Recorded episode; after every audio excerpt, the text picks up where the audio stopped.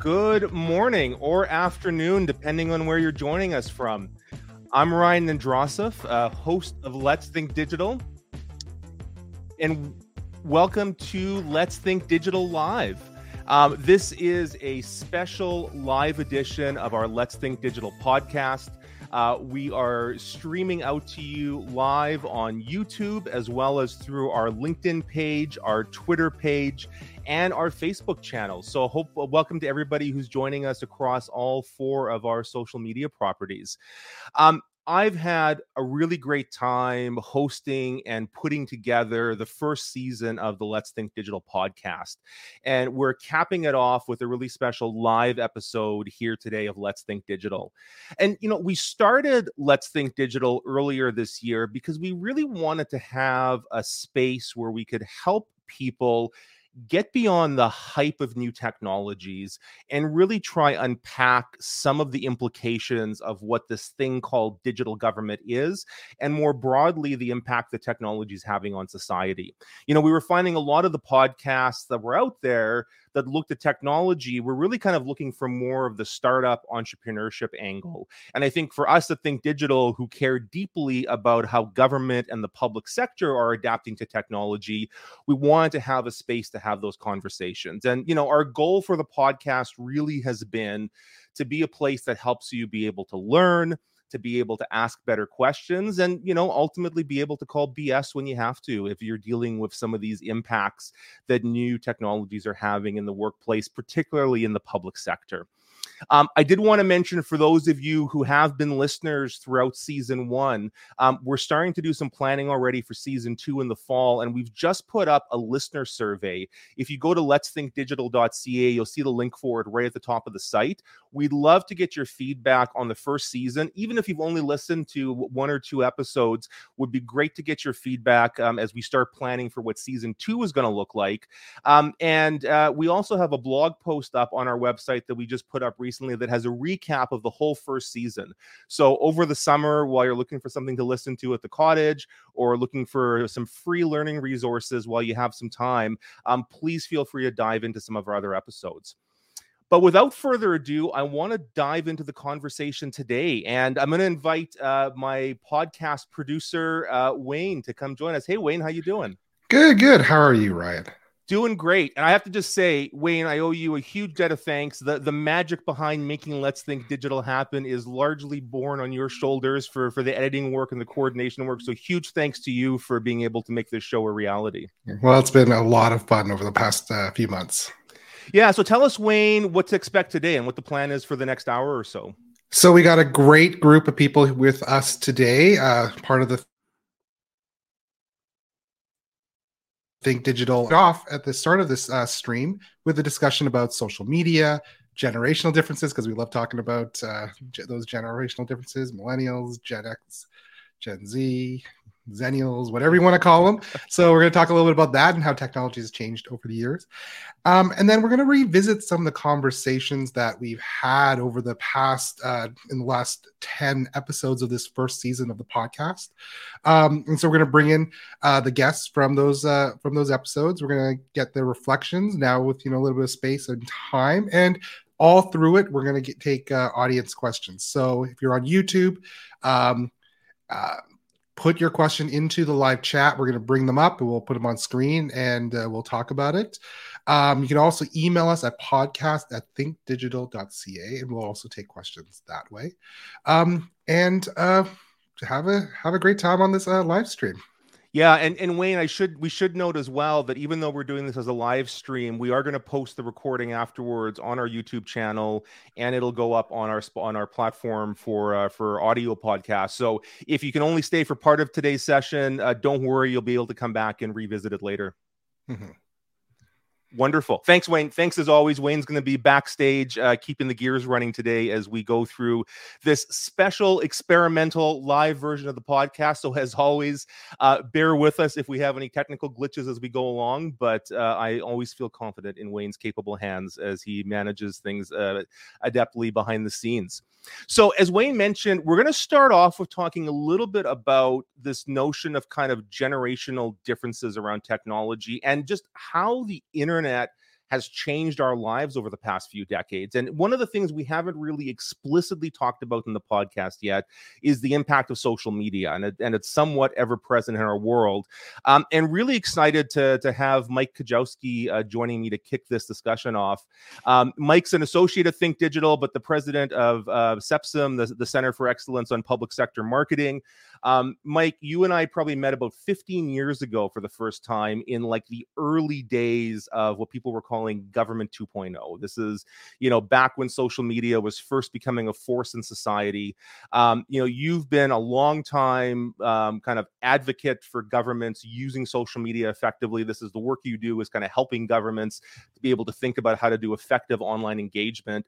I mean, curious to kind of kick this off to get your reflections on, you know, having been involved in in this space for 15 plus years how do you think it's changed in terms of kind of government's relationship with being able to engage with citizens online? Thanks for having me ryan. Um, uh, it's a big question. Here's how i'll uh, here's how i'm going to approach it.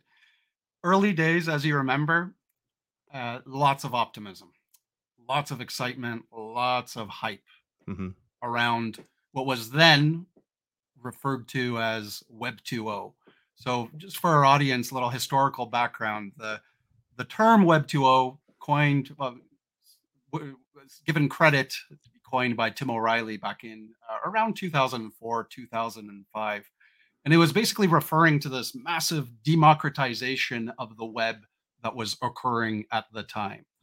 Uh, suddenly, anybody can publish content without needing to know HTML, without needing to know how to code. You could easily create a blog, early days it was typepad, typepad, blogger, etc. Various tools around that. If you suddenly wanted to speak about something or had something on your mind, again without needing to code, there was the ability suddenly to publish content. But in those early days, that whole 2.0 element was nearly up. Uh, I don't know if you remember how it was applied to nearly every industry you could think of, whether engineering 2.0, mm. gov 2.0, health 2.0. And it was primarily tech focused at the time, driven in large by the tech community. It didn't have yet mass adoption. We need to keep in mind that back in mm-hmm. back in what 2005, only 16% of the global population had internet access, right? And now we're up to 70%. Uh, so, and let alone social media use was very, very low. So those early years, it was very like I'm thinking 2004, 2005, 2006, it was very tech driven. Then a major shift started happening and the term and references to social media started circulating. You can look this up on Google Trends. You'll see a noticeable pattern of searches for suddenly this term referring to social media mm-hmm. as more and more people, not necessarily from the tech side, started using some of these social tools at the time uh, to publish and create content. And suddenly they had a voice. And so suddenly the little guy, the content creators at the time, uh, had a voice and could easily create content and a web presence that would suddenly overpower what many established organizations were doing on the web because they were kind of fell asleep uh, at the wheel. Right. One of those being the, the government at all levels, federal, provincial, municipal here in Canada. And so suddenly what what happened now what you're referring to when we started meeting and talking about this space and meeting on the speaking circuit there was a lot of sudden excitement as to what do we do around this stuff called social media or web 2.0 or gov 2.0 what are we doing? Because now citizens are complaining whether it's complaining or putting out their uh, their ideas online and this is competing from a web presence perspective with what the government is trying to do. So i was kind of uh, approaching it from a communications angle and again, at the in those early days, the main challenge was access. Most employees didn't have access right. in the government. Uh, the tools were blocked. It was sort of seen as early on as something those crazy millennials are doing. Oh, those what are those kids doing? And so that initial focus for gov- a lot of government organizations was to okay, let's hire a, a summer student or bring somebody in and like l- let them run a social account once the access started being enabled in certain accounts. Now, and this created a whole set of new problems because suddenly yep. they had a voice. Yeah, and I was just going to say, Mike. I mean, I remember from those early days, you know, having conversations with deputy ministers who essentially were saying, "Oh, we just think this is a fad, right? Social media is a fad. Like, yeah, maybe we'll give it a little bit of lip service." And you know, the the first job I did when I when I had joined the federal public service in 2010 and this is part of how you and I had kind of first met is we were, you know, with a community, I think, of people interested in this topic in government, trying to put together the first policy guidelines around how government can, you know, responsibly use social media as this was coming to be. And and I think it's really interesting how social media in the course of the last you know decade and a half went from something that like there was a significant number of senior decision makers who truly viewed it as a fad that they could probably safely ignore because it would go away at some point to now just being baked into the fabric of our lives in a way that we probably can't imagine not having. That's right. Initially again uh, what i see the biggest change and where, where i see sort of the biggest changes that have occurred right now is on the adoption front, on the shift now to new platforms and trying to, uh, you know, move beyond. So back in 2010, it was all about you know one-way engagement uh, and trying to shift to two-way engagement. That two-way engagement finally started happening circa around 2015, but that led to once the guidelines and policies uh, were in place that you're mentioning, that led to sort of new movements to using social as a service delivery channel for government right. uh, providing real-time updates emergency management etc and then a big component a new sort of use case for government at the time was situational awareness and monitoring and using social to help make better decisions you know, for programs services policies etc and now the the challenges i see and where a lot of government organizations are struggling is on standing out with you know the the ongoing battle between algorithms and visibility. So as global internet penetration rates increased where you have such a sheer amount of content produced on a daily basis and most internet use on a daily basis being social, the algorithms of each of these social platforms dictate what appears again on top. And government where they used to have the ability to to get significant reach now, mm-hmm. uh, especially on the organic social, face uh, face a challenge. So they're trying to get through through human tone. So that's yep. one thing that a lot of government organizations are are, are trying to do right now. Uh, they're trying to build back trust because I see a massive erosion of trust that's happening as a result of misinformation and disinformation that's out there.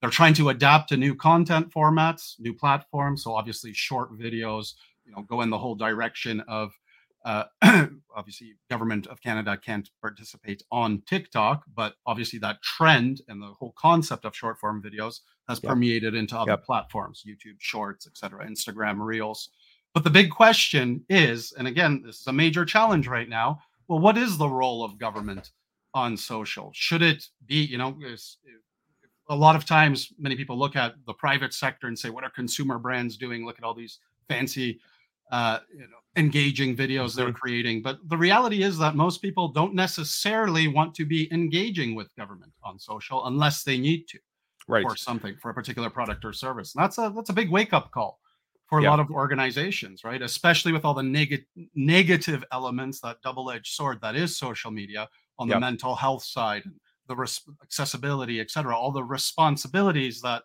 the public sector should have. So questioning yeah. the role is is very important these days.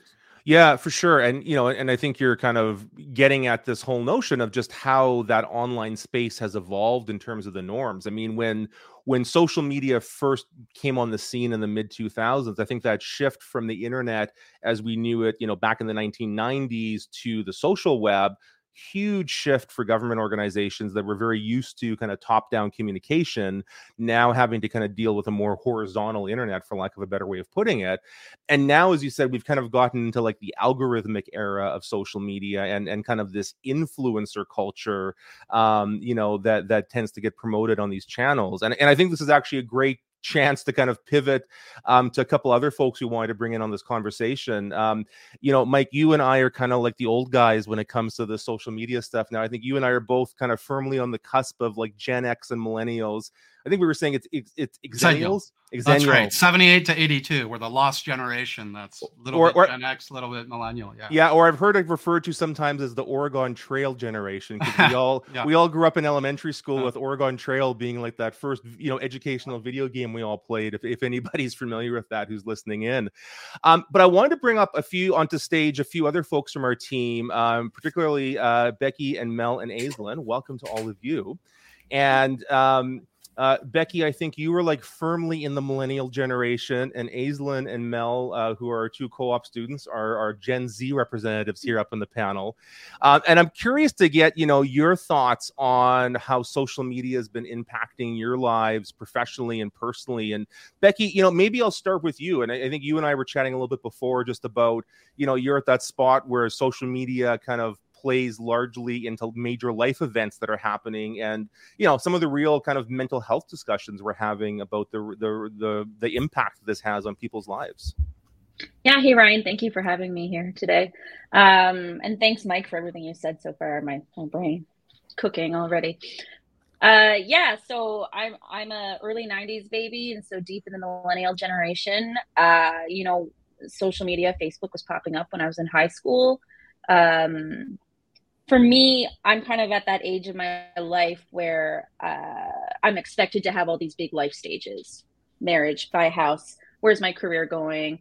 Do I have my professional brand ready? All of these different kinds of pressures. Uh, and everyone likes to announce when they've made their life goal on social media. And so that's kind of where I am in my life is, you know, I have connections through high school and university and where my career has taken me so far and these people just sort of fizzle off into the ether and then they pop back up. Oh i'm married.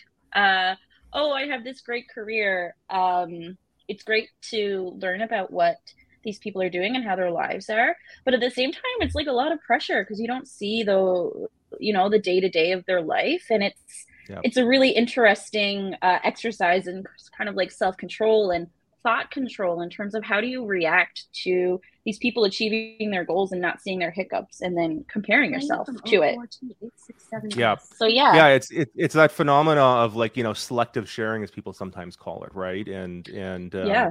And, and, then some very real like mental health, you know, kind of uh, challenges or concerns that can come with it. I mean, that's one of the big things we've been seeing, right? Is the you know, the the interconnectedness that we have in a way that would have been unimaginable before the smartphone era I mean, clearly has some benefits, but there's this growing discussion about what are the downsides of that. Mm-hmm. I mean, Becky, are you seeing, you know, kind of friends of yours and and and people that you kind of grew up with? I, I mean, are people enthusiastic about using social media, or is there is there a backlash happening to it? I mean, both. So in my house, my husband is uh, all about social media and his online presence. I can't stand it. I've happily never been on TikTok, and I will continue that for myself because it feels so refreshing. Uh, but I would say it's in the middle. I, I read this article a couple weeks ago, and it was the title was about sharenting, the yep. sense that um, parents parent people that might have been my parents but even like people that are my age sharing the milestones of their kids and then uh, their kids are now getting to an age where they're like mom why did you share 100 pictures of me as a naked baby?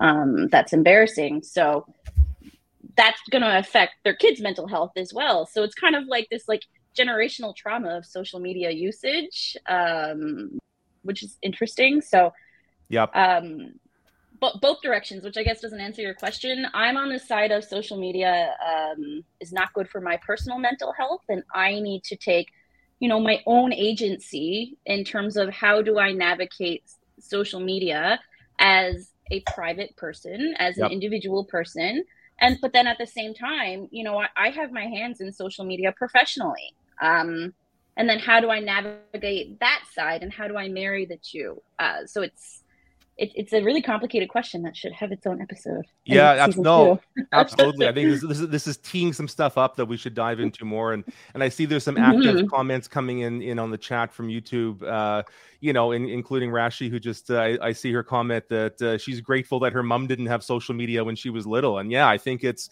mm-hmm. you know it's absolutely you know a phenomenon for people who've grown up with that. Well, and I want to then pivot to, to Mel and Aislinn, you know, who I think who are who are two folks from our team at Think Digital who have kind of grown up with with social media as part of their life since beginning. Um, Mel, maybe I'll go to you first, mm-hmm. and you know, you and I were chatting a little bit before just about for you where you do freelance work you know you've kind of been thinking about how you use social media to build a personal brand. Maybe maybe kind of mm-hmm. share a little bit about how you've been approaching that. Yeah. So with social media nowadays there's a lot of jobs that most people would not be able to have. Like we got youtubers streamers we got artists online like sharing their work. And that also means but there's a lot of competition. And people are now resorting to more like making a personal connection with their audience and people will support them more for the the connection with the person rather than the actual um, product they're giving. So if you see like i don't i know most of you don't really watch tiktoks and stuff but there's a lot of uh, personal businesses who will like advertise their stuff with like short little stories about their brands and stuff and more about their personal life experiences. And me who i mainly advertise on twitter also make it more personal with my audience being more like a human rather than a business because that that actually makes people want to buy stuff from me more. And um, it's a very interesting kind of way where it's like uh, now businesses are becoming less of a business and more of a personal and your personal life is also becoming, right. becoming more integrated with your business. And how do you navigate that really? We're all trying to figure that out yeah.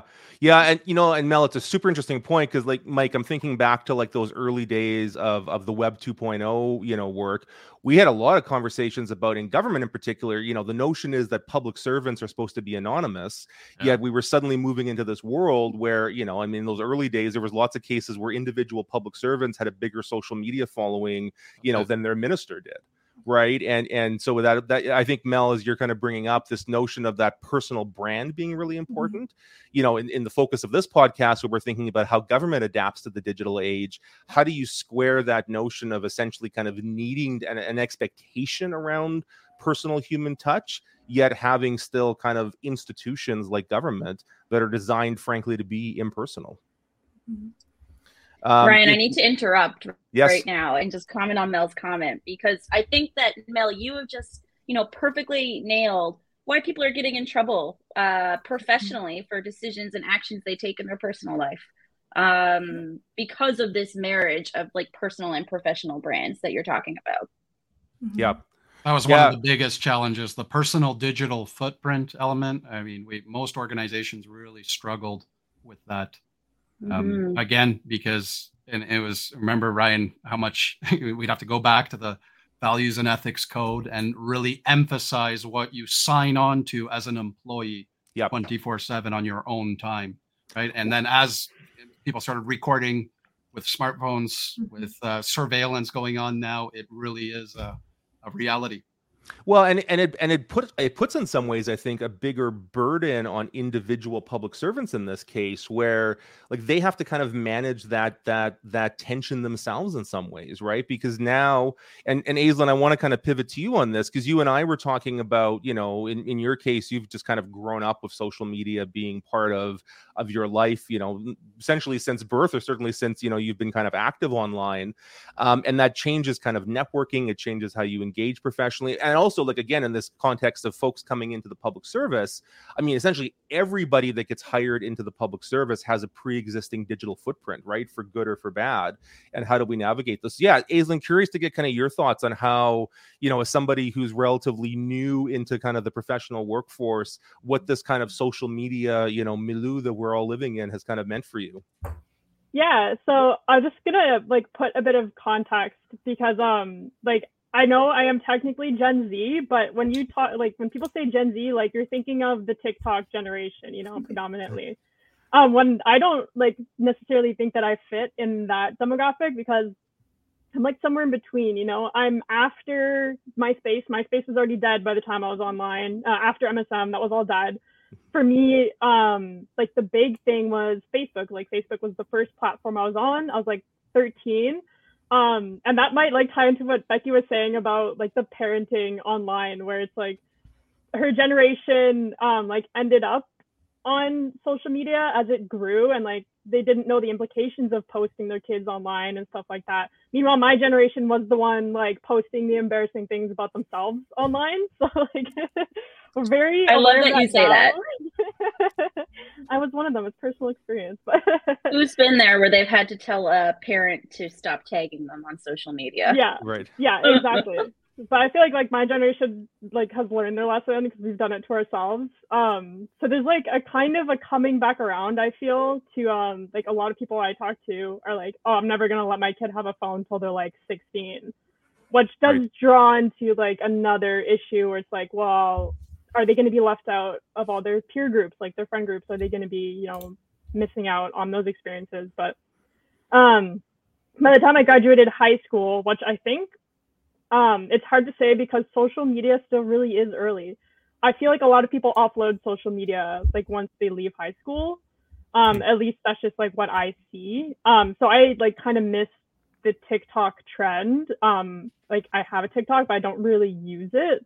Maybe like check it once a month, but it's not like a big thing. Um, but I know that like when you start getting into the job market, um, they definitely check your social media, and that was something that I don't know if it's just a personal experience um, because I do come from like a tech family that it was always drilled into me. You know, um, nothing, everything you post online is like it's there forever. You know, you've got the Wayback Machine. You can like check things that were you Mhm. thought were deleted but aren't, um, and things like that. So it's drilled into me that I knew growing up that um, that my employers would most likely be checking my social media.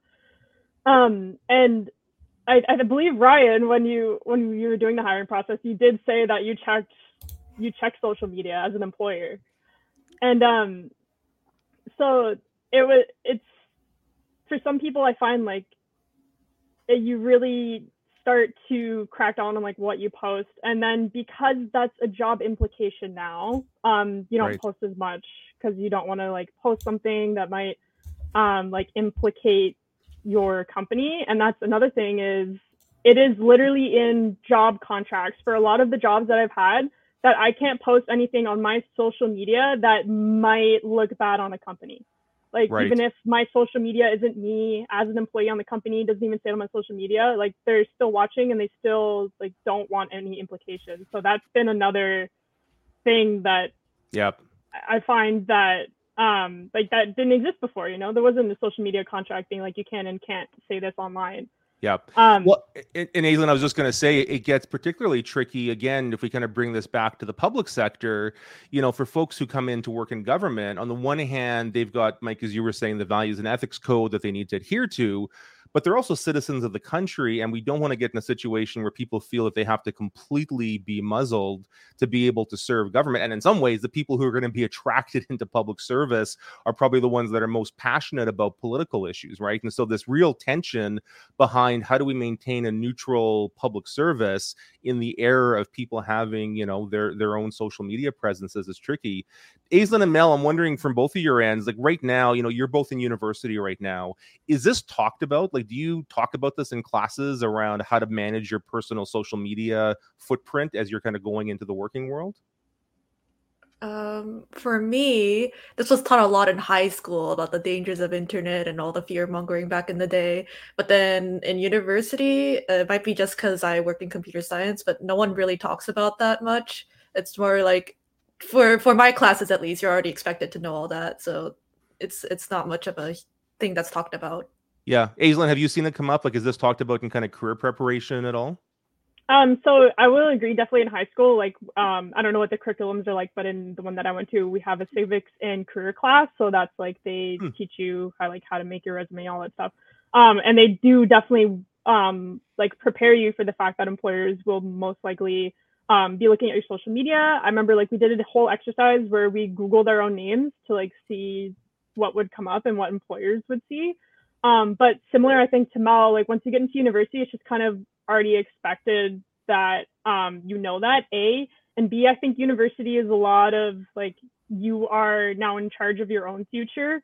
Um, like the school doesn't really feel the the pressure to prepare you for life, just like that specific subject that you're taking. So Yeah. I I don't really like it comes up in personal conversations with my friends, but not within the classroom setting anymore. Well, no, but that's great to hear though that at least it does come up a bit and and it's it's being baked in. Um, Becky, Mike, I just wanted to maybe go to you for any last comments on this before we close this particular segment off. Yeah, I mean, so lots I- lots to go on. Go ahead, Mike. I Yeah. think it'd be worth mentioning an overarching shift that has happened of uh, a lot of people moving away from what's referred to as public social media and towards more private social media. Not fully private, Right. but what I'm referring to is is messengers, right? And Yep. smaller groups, smaller circles, as they realize that their boss, their colleagues, their grandparents were on some of these platforms. This is what happened to sort of our generation early on. And so many of you, many people in the audience probably have a WhatsApp group, Apple iMessage group, something smaller, smaller, close knit communities, which are still referred to and fall under that social media lens. So Yep. some responsibility has shifted that way as people are more conscious as to what they post. And last thing I wanted to mention, and I think we'll get into this uh, a little bit later, I, on the trust front and government's role in social media right now, I think one of the biggest challenges, other than again building authenticity and trying to convey that, Mhm. is going to be what's happening with AI. And who do we trust as to what content is real and what's not? So when Yep. when there is controversial content or when sudden bot farms are created by AI uh, to argue or provide or again provide a different viewpoint or a contrarian viewpoint on a certain government policy, what's the role of government then? How do they know it's a human or not a human? I mean, this is what we're entering right now in this next phase of social. Yep. Uh, brings with it lots of very real challenges. Yeah, and, and just you know your comment, Mike, about the private versus public social media. I noted the question I think we got on YouTube from Marlene about you know this notion of kind of private social media use versus versus kind of public. And I think there has, as you rightly kind of point out, there's been this real move from people kind of realizing you know even things like Facebook can be potentially accessed by a wide group of people, That's and it. and that shifted being a much more fractured kind and of. there's a shift towards non-algorithm driven social okay it's Exactly. almost like we're going back in time towards forums old you know reddit Yep. etc uh, or even substack where you're guaranteed to get the content Yep. uh, providing your your user base pays for it Yep. sort of thing right so that sort of movement has been rising in popularity as people don't want to be held a hostage to an algorithm Yeah, Becky, any last thoughts from you as we kind of wrap up the social media discussion? Yeah, and I'll be quick. Um, and it's similar to what Mike is saying. You know, I think that we're seeing intentionally public social media profiles that people are not even as like large public figures, but as individuals that are not truthful. Um, and so, you know, I was watching a show recently. Yes, it was Ginny in Georgia. And in it, the mom the mom says, This is your daughter's fake social media profile. Um, she has this there to intentionally mislead people into what she is doing, employers, parents. She has a fake social or a different social media profile that's actually her social media that's just for her peers. So um, I think we're that's happening a lot. Um, Yep. And we're seeing this situation where people are creating these personas that are not true and are intentionally built to mislead people. And it's not just on the bot front. Uh, it's Yep. on an individual decision to for whatever purpose it might be. So I think we're seeing that, and I think that we can probably start seeing that in businesses or leaders. We probably already might see it in leaders. That's probably a sensitive topic, uh, Yeah. but that um, is kind of where I see this going, and what what scares me. Yeah, and and it just it makes me kind of think. I wanted to reference one of the other comments we got from uh, from Suzanne on on YouTube.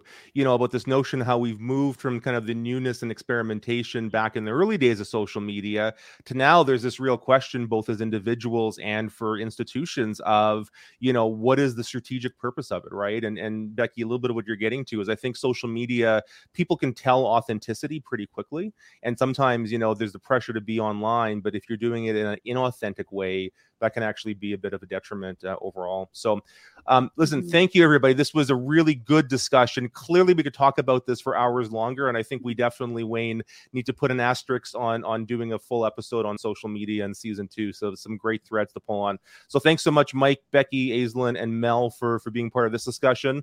Uh, we're going to send you all backstage for a minute, but we will bring you back on towards the end. Um, so you know, as I mentioned, we are going to have a second season of the podcast. We're planning to launch it this fall. Um, in the meantime, if you haven't listened to any of our previous episodes or you haven't caught up on the full first season, there were 10 episodes in season uh, one, which we've all got up on the screen for you. Um, please feel free to go check them out. They're they're on our Spotify and Apple Podcast and other podcast platforms. Um, you can go to our website, let's think to find the full listing, as well as the video versions of them are all up on our YouTube channel as well. Um, and we've got a blog post up on, on thinkdigital.ca that also gives a bit of a rundown and overview of all 10 of the episodes that we've had. Um, and we've covered a lot of ground. We covered a lot of different topics over the course of these different episodes. And I'm really excited that we've got a few of the guests that we had in some of our season one episodes here with us today uh, that we can bring back and want to get them to kind of quickly reflect a little bit on some of what they talked about and, and any thoughts they may have had uh, since then. And first of all, we're going to bring up uh, Meghan Hellstern. Meghan, uh, welcome to Let's Think Digital Live. Hello, Ryan, and happy Friday. It's great to be here with you. Likewise. And so, Meghan's a trainer and facilitator with us at Think Digital and a human centered designer and expert on user experience. And Meghan was part of two podcast episodes actually from this season. Um, episode two, which was Welcome to the Metaverse, talking a bit about some of the metaverse type work that we've been doing at Think Digital. Um, and then our most recent episode, episode 10, uh, where Meghan was reporting live from the Code for America Summit in Washington, D.C., and had some great interviews with people um, on the ground there. Um, Meghan, wanted to maybe ask you a couple of questions um, about the two episodes, and and of course, just to mention for folks who are watching us live, if you've got questions for any of our guests as we're bringing them on, please uh, feel free to put them in YouTube uh, in the comments section or let us know through any of our channels. But Meghan, we've had, you know, we had the conversation about the metaverse. You and I continue to do some training work using the metaverse. We were actually presenting at a conference last month in Ottawa at DPI's Professional Development Week about this. I'm curious, you know, if you think we are kind of generally speaking, societally talking about the right things when it comes to what the future of the metaverse might be, and if there's any, you know, real blind spots we have that we haven't been focused on as much as we should be. It's an excellent question, uh, Ryan, and one certainly on my mind as we kind of move along the you know hype cycle for this uh, new technology. Although you know it's not that new, as we talked about on the episode, it has been around for quite a while. But there's been some really critical breakthroughs, especially around price point of the technology. Uh, you know, even just availability of it, that type of thing. That said, um, there are definitely a few topics I'm not hearing enough about, and we touched on this a little bit actually at the the conference we spoke at the uh, Professional Development Week for uh, DPI, where I'm really not hearing as much as I'd like around inclusion and accessibility of these technologies. Mm-hmm. Uh, whether you think about our aging population, where folks' eyesight or mobility perhaps is um, you know reduced as they age, or just you know the many different um, disabilities that folks have, or um, neurodivergence, even right, different ways of sort of the brain interacting. I'm not hearing as much about that as I'd like, and I'm hoping that that might be one of the next waves where we pay more attention to who isn't present in these metaverse spaces and what are the supports or adaptations that we need. You know, the internet, we have a whole suite of adaptive technology that I'm sure Mike uh, could, uh, Mike Gifford could talk at length about. Um, but I haven't seen as much of that for uh, metaverse and sort of the the suite of you know VR and related technologies yep. like augmented reality. Um, the other piece I also haven't heard too much about is this idea of sort of open source and getting mm-hmm. away from, you know, sort of the pitfalls of the closed walled gardens that we've seen with the internet, right? There was sort of waves of kind of more openness and more um, cloistered, uh, less accessible spaces, not necessarily in the uh, human comp- component, but more so in the business model and the design. And so I'm really curious, you know, what's going to be, if at all, the first big open source virtual reality, you know, headset or virtual reality uh, metaverse where folks could go. Will that even exist as the business model or yeah. sort of uh, financials and economics uh, allow for that type of thing?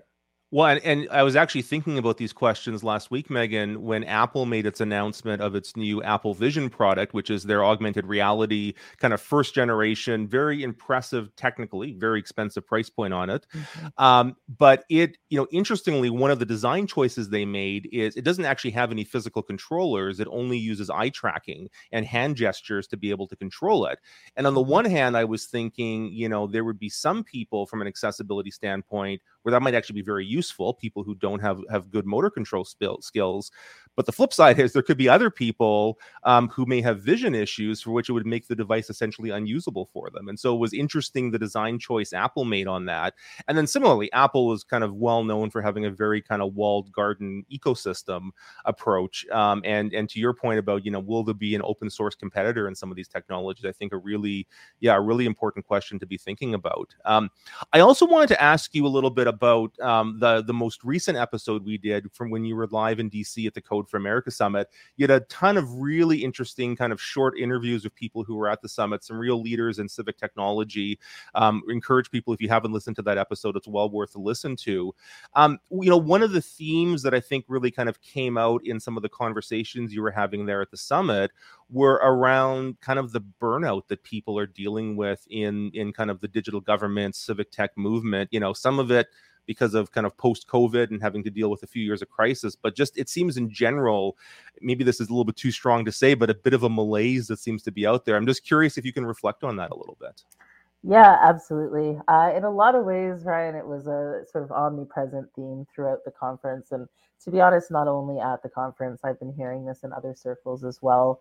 You know, it's sort of that combination of the maturity stage of the digital yep. government and civic tech movement, right? It's kind of coming up on just over you know, a decade plus ish, right, of really mainstream adoption. GDS was sort of like 2012, right, that uh, it came out. So there's an element of, you know, folks who have been doing this work, some of them have been doing it for quite a while. But you couple that with the pandemic, and not only the pandemic, with the personal, uh, you know, uh, ta- uh, costs for people, whether it's you know child uh, care issues, health issues, family, et cetera uh, you couple that with the fact that public services were strained in a way that they never were really, uh, at mm-hmm. least in mm-hmm. living memory, uh, and especially from that technological component where lots of folks working in and around sort of digital government had to pivot and really work very hard to get needed services out the door and adapt to these sort of analog things on short notice.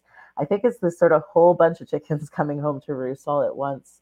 Uh, and there is sort of this um, renewed attention, I think, to sort of the, the self care aspects and yep. you know how do we take care of the people? Because as I mentioned on that that um, podcast, you know, there's no progress without people.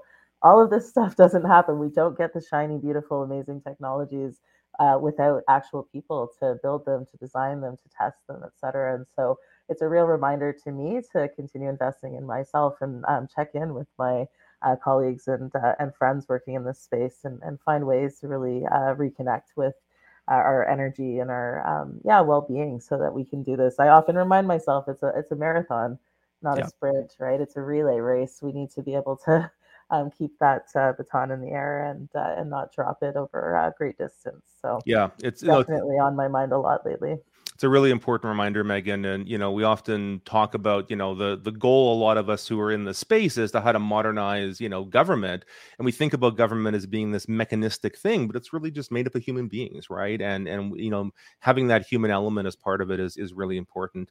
Meghan, thanks so much for popping on. I know we're gonna we're gonna bring a few more folks up, uh, but you're gonna stick around backstage for a bit, and uh, we'll be able to bring Meghan back on if folks have questions for her later. So thanks so much, Meghan. Awesome. Thanks so much, Ryan. See you soon and I'm going to invite uh, Jen Schellinck to join us next. Uh, Jen is coming to us live, I believe, from the Via Rail, Rail Terminal in Toronto. Yes, I am. I am in the the train station. I love I love the train, so I'm very happy to be here. If you hear a little noise, there might be a little music in the background. Uh, that's what's going on. But very excited to be here. Yeah, no, wonderful. And Jen, we had a really interesting episode uh, that you were part of on government in the era of ChatGPT, mm-hmm, talking mm-hmm. about all mm-hmm. things AI. You're a data scientist. This is your this is your jam and the and the and the the area that you're really passionate about. And you know, it was a really well received episode, tons of interest in it, and I think no surprise, right? We're hearing every you know these days with the rise of some of these new generative AI tools that's on the top of everybody's mind. You and I have been doing a lot of presentations in recent months for government clients who are interested in trying to get their heads around AI. I, am curious to get you just to reflect a little bit on, mm. you know, even in the month since we've published that podcast episode, a lot's been happening. I mean, do you think we're talking about the right things when it comes to AI? Or, or again, you know, kind of this issue of blind spots, are there things that folks who are in the mm. public sector should be thinking about that they're not when it comes to what, you know, this new wave of AI tools coming into the world? Yeah, absolutely. And I mean, first of all, I have to emphasize like this is this is changing so quickly. Like the pace of change is intense. We're all just running to keep up right now with this large language model explosion. Um, and uh, so, in terms of whether we're paying attention to the right things, I w- I'm going to go with a little of column A, a little of column B answer. So, in some cases, yeah, like I think I think we are talking about the social impacts, which I think is really important. People are focusing on you know how is this going to change the world of work which is absolutely vital that we're all talking about that. And now increasingly we're seeing people ask these key questions how should we be regulating this technology what will be most effective you know what are the risks that kind of thing. And i've had a number of really great conversations with people again even just within the last couple of weeks. So people are really thinking about this people are really talking about it. So that i find very encouraging. Um, i do think that i mean the, the challenge with this technology everybody talks about disruptive technology mm-hmm. um, but i'm i'm going to go out on a limb and say like yeah this one this one counts. Um, and so it's really hard to predict but one of the things I think that we need to realize about humans is that we're so driven by relationships. We're so, so driven by, you know, people paying attention to us, to, to this desire for connection. And this technology is going to have an impact in that space that's really hard to unpack because um, unlike our hammer, or our, our you know our coffee mug this is technology that talks to us that interacts with us that relates to us. And um, i think that that's going to have a tremendous impact on us individually as well as a society. So yeah and yeah. how to regulate that aspect of it that's a really tough one well, and and as you and I have talked about sometimes, because there's that personification that comes from these AI tools that that seem almost human when you're talking to them. Sometimes it means we can ascribe meaning to things that isn't actually there. Oh, yeah, absolutely. And we're going to be kind of hardwired, I would argue, to do yep. exactly that. And I mean, what that means is that we sort of, you know, we often think of humans as like good social actors and bad social actors and now suddenly we're going to have bots that are you know good social actors and bad social actors yep. as well and and they're potentially going to be really compelling like i when when i see people using chatgpt one of the things that strikes me is kind of like the sheer delight um, that they experience like i experienced this too where i'm like oh my gosh it's yep. doing what i wanted to it's talking to me it's it's that's so compelling um, that i think that that's really going to be a force to be reckoned with yeah, it, well, it goes back to the point that Mike was making in the opening segment about social media, right? You know, we we worry now about the misinformation, disinformation that the social media era has drawn on us, and that is, I think, going to only be accelerated. You know, when when we're in an era where kind of citizens are interacting with machines and not people. Um, we've got an audience question uh, that we have up on the screen from Arlene about, you know, is the Canadian government using AI in in processing immigration applications? It's a great question because actually Jen and I have, have just been finishing up a research report looking at government uses of AI, and this was actually one of the use cases. Yes, absolutely. So, so, so the answer, I think, the short answer is yes. I mean, they're using certain, I would say, machine learning algorithms to do some processing of certain types of applications, um, and so it has been a really interesting case study because in this case study, um, they they have spent a lot of time thinking about how can we use this I would say in a in a responsible manner. I'm not saying necessarily that they got everything about that right, but they did think a lot about that. And so they looked at, you know, how can we apply these algorithms in a way where it's never making somebody's situation worse, it's only making their situation better at least that was that's the goal. So um, so yeah that's a really really interesting scenario. And, and the short answer is yeah they're using some machine learning algorithms in there. Yeah. No that's great. Um, jen thanks for popping on here. I know you're gonna you're gonna stick around for a bit. I'm gonna we're gonna pull you back to the backstage and then we'll come back if folks have questions specifically for jen afterwards. But i want to bring uh, mike gifford up onto the stage next. Mike great to have you back with us. Um, Mike is a senior strategist at CivicActions and an associate as well with us here at Think Digital. Mike, you were with us for episode five, which was about making tech work for everyone. And you know, your your background has a big focus on accessibility, around sustainability. Um, you actually very recently just published an article this week on Apolitical uh, about open source technologies and, and how to develop fast and affordable government wide accessibility solutions. Curious to maybe give you have you give us a little bit of kind of a summary of, of what you were writing about and where you think some of those kind of quick wins for government could be in the in the accessibility open source space.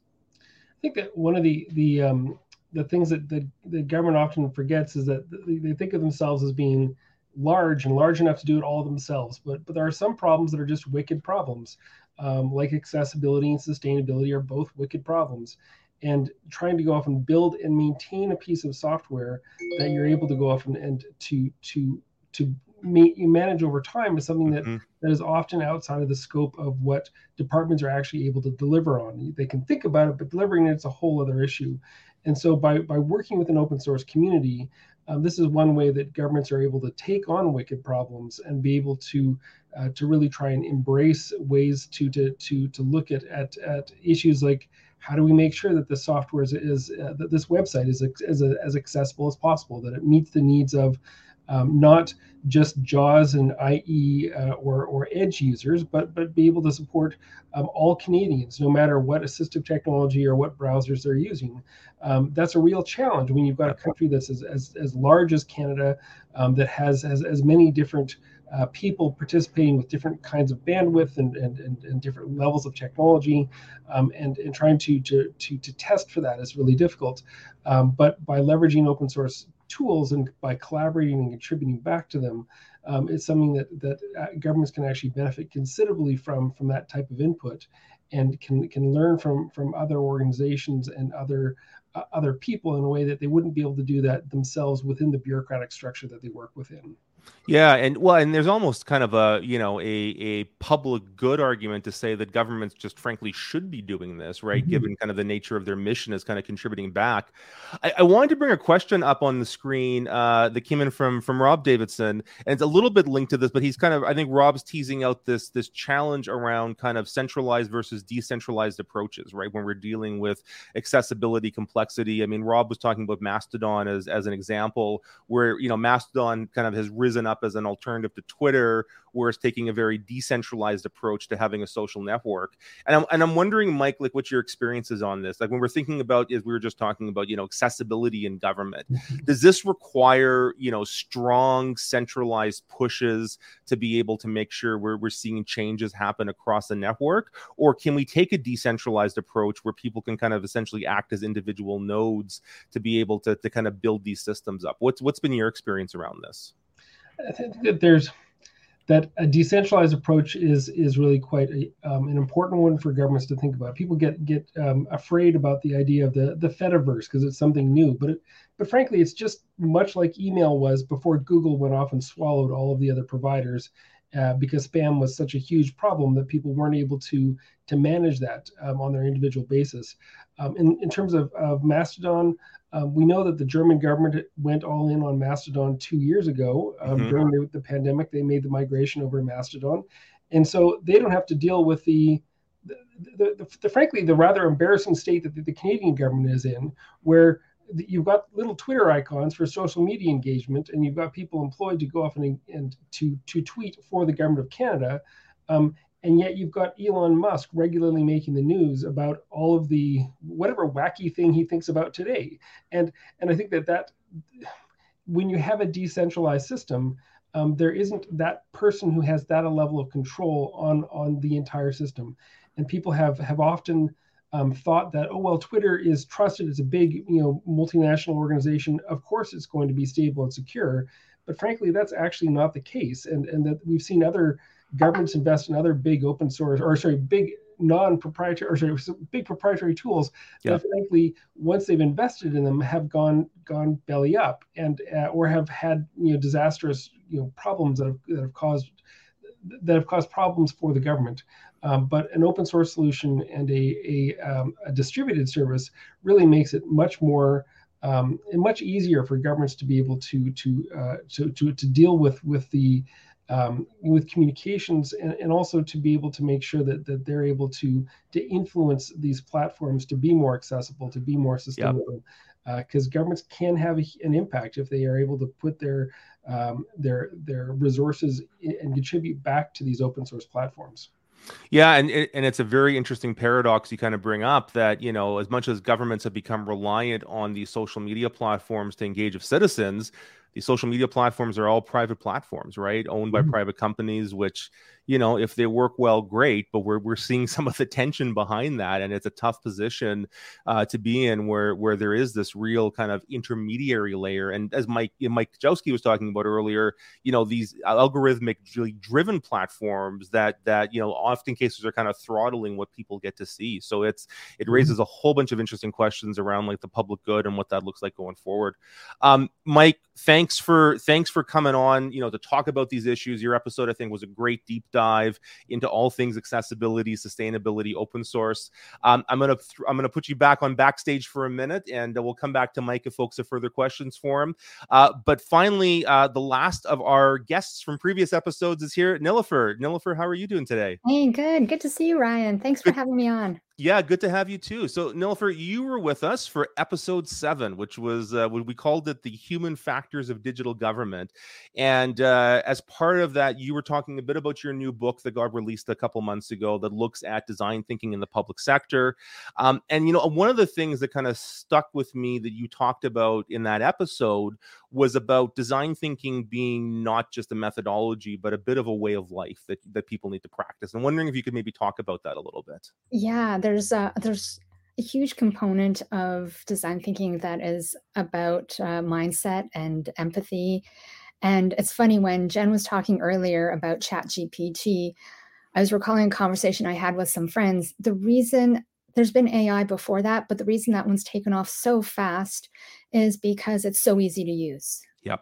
They've looked at it from a human perspective. And I think if we're able to pull back and look at what we're creating, what we're delivering from all of the different types of end users, we're going to create even better products. And so, uh, a couple of things that I'd want people to do if uh, they just want to start in on understanding what that mindset is like is is be a little bit more curious about the services products and processes that they're consuming and and take a look at what are some of the things that are working well and what are some of the things that aren't working well so that when they are looking at their own services and uh, processes that they're mm-hmm. creating is is to change hats along the way and so identify who the ultimate customer end user is going to be and there's going to be several people three four yeah. five types at least and then as you think through stuff from their perspective write down all the ideas that you're getting from their perspective what are some of the challenges and and ultimately you definitely want to be talking to those end users but just to start your thinking just to start looking at things from a different way a different perspective is putting these different hats on as you're looking at the challenge you're looking to solve i think uh, brings out an additional layer of information and uh, clarity but also creativity too yeah. And it's, and, you know, I'm making that like a real practice that people build into their work, I think is the challenge, right? Because even, you know, even, even I see within, you know, within government, which is the domain that we tend to work within, uh, there's been moves in the last 10 years to create, you know, user experience or, or, or human centered design teams.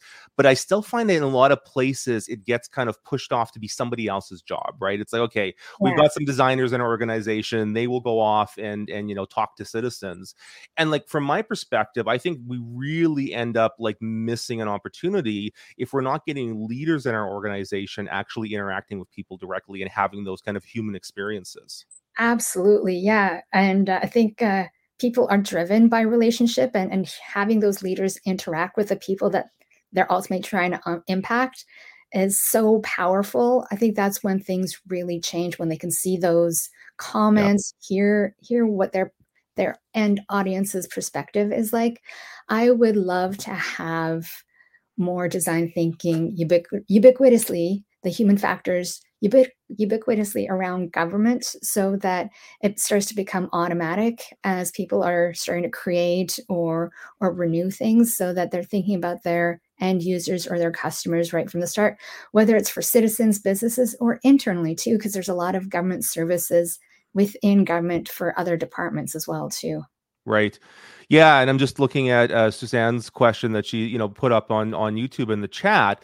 You know the, that there is this real challenge, right, around bringing stakeholders and building the competencies in it. I mean, have you seen? I know your your book kind of gets into this a little bit in terms Yeah. of some of the very practical tactics, but are there any kind of really kind of highlights that you really mentioned to people that they want to get started, like where should they get started on kind of building up those skill sets in their organization? I, I think first is to keep thinking about who is it that you're trying to create an impact for? Who are those end customers? And I know some departments uh, and parts of the organization have a hard time bringing them in.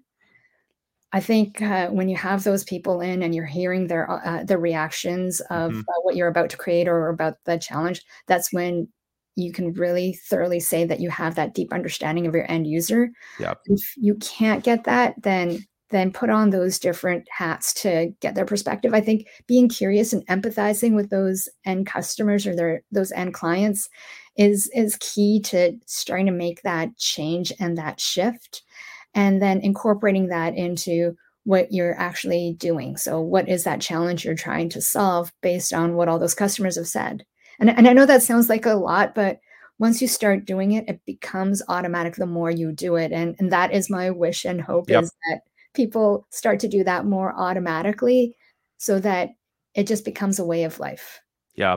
Yeah. I mean, I've, you know, I often talk about, um, you know, in changing incentives in an organization and was actually at a, conference earlier this week that the Institute on Governance and uh, IRPP was running. And one of the things I was saying was, you know, I would love to put in a rule that every executive in government has to spend one day every six months on the front lines hearing real feedback from people in their departments that they impact. Because I think if you kind of build that practice in, it would have such a transformational effect on people's mindsets around this, right? And and um, you know, Suzanne's it- it made another comment in the chat just about you know that a lot of the timelines that we build into our project plans don't accommodate that kind of user interaction and being able to incorporate Yeah. that feedback in. And I think if we got you know if we got leaders hearing from those stakeholders directly that that human connection i think makes it tough for them to ignore tho- that type of feedback Yeah, absolutely. And uh, I was chatting with another friend of mine uh, last week that's still in the software industry, and uh, he reminded me that uh, for the last five or six years in software,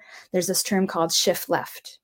And Mhm. so it means that when you're starting out the project, spend that time early on to understand what it is you're trying to do so that it's less expensive.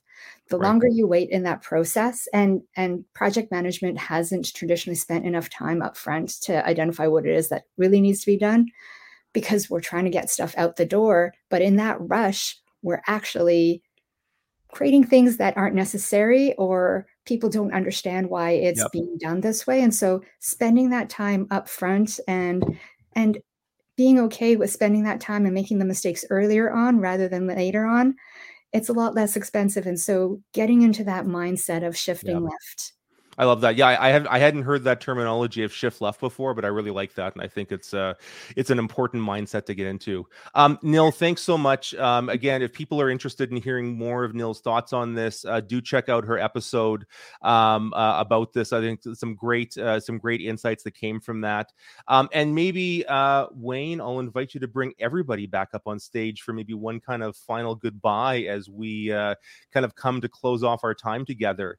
Um, it was so awesome having everybody as a part of this. Um, Aislinn, Mel, Mike, Mike, Becky, Jen, Nil, and Meghan, and Wayne. Wayne, bring yourself back up on on on screen too, so everybody can uh, can say hi to you.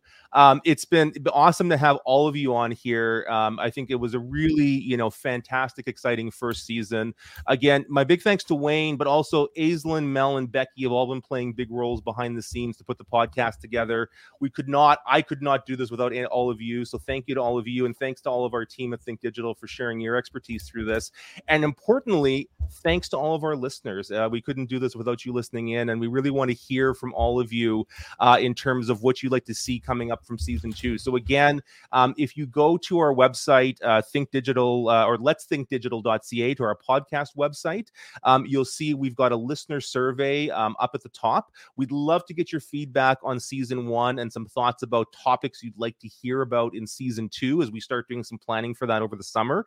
Um, make sure as well, feel free to share the podcast with uh, friends, colleagues who might be interested in it. A great time over the summer for them to get caught up. We've got about nine hours worth of content from this first season. Uh, do you have a chance to go check those out and uh, put them on your listening list for the summer. Um, as always, please click the like and subscribe button if you're listening to us on YouTube or give us a rating on your podcast app where you're listening to us. That all helps in terms of visibility. Um, and just really excited to uh, have been able to bring this first season to a close. It's been a lot of fun uh, putting this together. Hopefully, these have been some really useful conversations for all of you and uh, look forward to seeing you all in the fall when we start season two. So, thanks so much to everybody who was joining us live today. Thanks to those of us who are listening to us after the fact. And as always, let's keep thinking digital.